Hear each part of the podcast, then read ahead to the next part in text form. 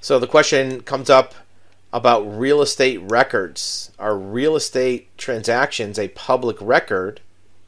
What about closing statements? What about accessory documents? Well, real estate records, by definition, by law, are public documents. A deed that's signed over to one person to another, a mortgage that's signed to finance a property, a lien against a property. Those are all public records. Where are they kept?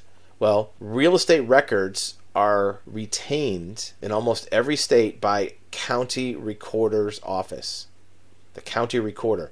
Don't confuse that with the county tax assessor that has to do with real estate. The county tax assessor keeps track of how much properties are worth and how much taxes you got to pay.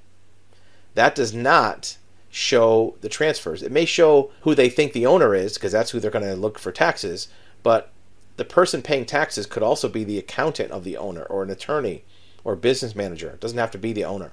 Usually it is, though. Proper real estate records are kept by the county recorder or the clerk of recorder. It's called different things in different counties. There are 3,611 counties in the country. Every county has the records for the properties within that boundary of jurisdiction. So if the property is at 12 Main Street in a certain town, wherever that town is located in what county, that's where the real estate records will be. And they are literally kept as paper documents. You can walk in, it's called a deed book room.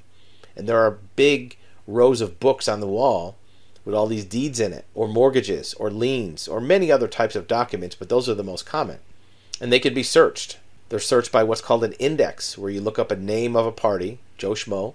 It'll give you a list of all the documents that Joe Schmo has recorded with their name on it and then you can look up the book and page because that's what it'll tell you. Joe Schmo, mortgage, this date, book and page number, and you literally pull that book off the shelf, flip to page 21. There's the document with Joe Schmo, and the document is listed by both parties, buyer and seller. Although with the deed, it's called grantor and grantee.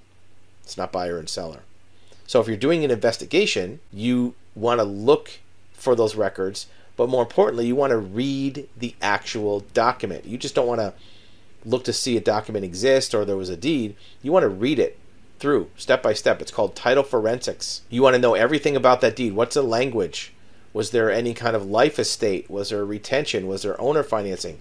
There are so many pieces of information on that deed that are helpful to understand the nature of the transaction and other parties.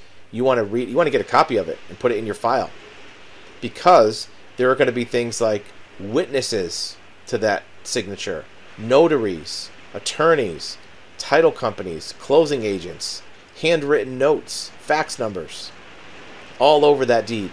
You don't want to leave it to chance. And when you have that, you can pull all of the other records with that name, mortgages, liens, even for other properties, and put them all together in your investigative file and do what's called a matrix. You're going to cross reference all the information from one document to another names of notaries, names of signatures, title companies, and put it all together. You'll now have a picture of that person's finances. Did they pay off a mortgage?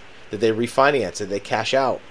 You'll see the picture coming together by looking at all these documents as a whole, not just one at a time.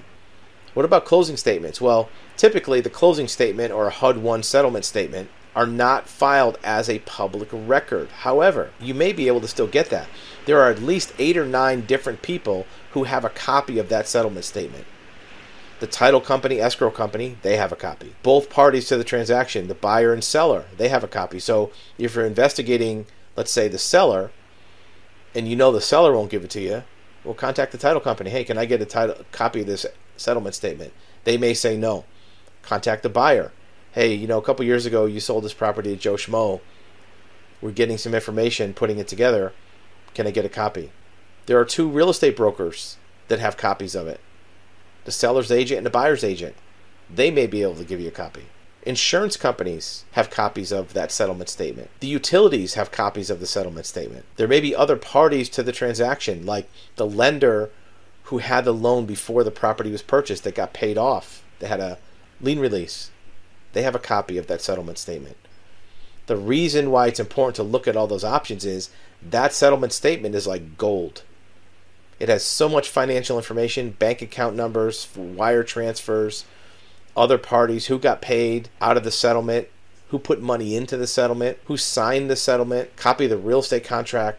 There are just so many pieces of information from that settlement statement that even though it's not available in the first level of searching for real estate records, getting it would be to your benefit. It might take a little bit of persistence to find one of those eight parties to give you a copy, and there's reasons why they might want to do that. It might be financial incentive that you offer them. It might be doing business with them on another property. It might be many things. But getting that settlement statement is crucially important to a proper investigation. There is also other real estate information about a property that can help with investigating a party. One is the permit records at the zoning office. And if you're investigating a person who owns a property or even who used to own a property, pulling the permits that they had issued to them even before they bought the property can be helpful to get an idea of the layout of the house. If they pulled a permit, you'll know the name of the contractor that they did business with. That contractor will have banking information. The contractor will know what the structure was of the addition that they built or the work that they did. It'll give you blueprints, floor plans, signatures. Many things will be on that permit, and it will give you an idea of if the if the addition was financed. Look, if you're wondering about a person's financing and you found out they just did an eighty thousand dollar addition on their house, three months ago and they paid cash, there was no lender, that tells you something. They had at least 80,000 liquid cash in that moment. So those permits can be very, very valuable. And it gives you another party that you can contact to get records. Maybe that contractor took photos of the work as they were progressing because a good contractor is going to keep track of the work as it goes to make sure that when there's inspections done, they can show the inspector, look, this is the gauge wire we used, or this is the routing of the plumbing or we put the proper size stud lumber in the walls. They'll have photos and they might be able to share them with you and there might be other information in those photos that can help your investigation. Other real estate information has to do with HOAs. HOAs many times gets a full application from every resident in the house to be approved to live in that community.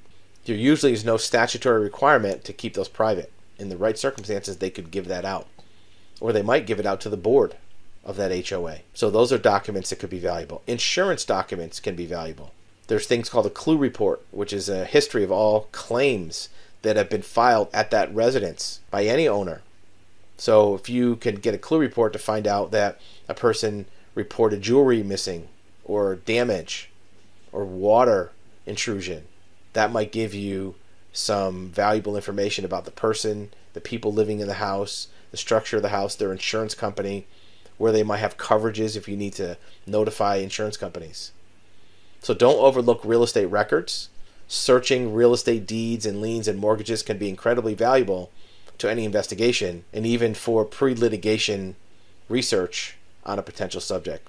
Put your comments below and your questions. Let us know what other information we can provide about investigative research.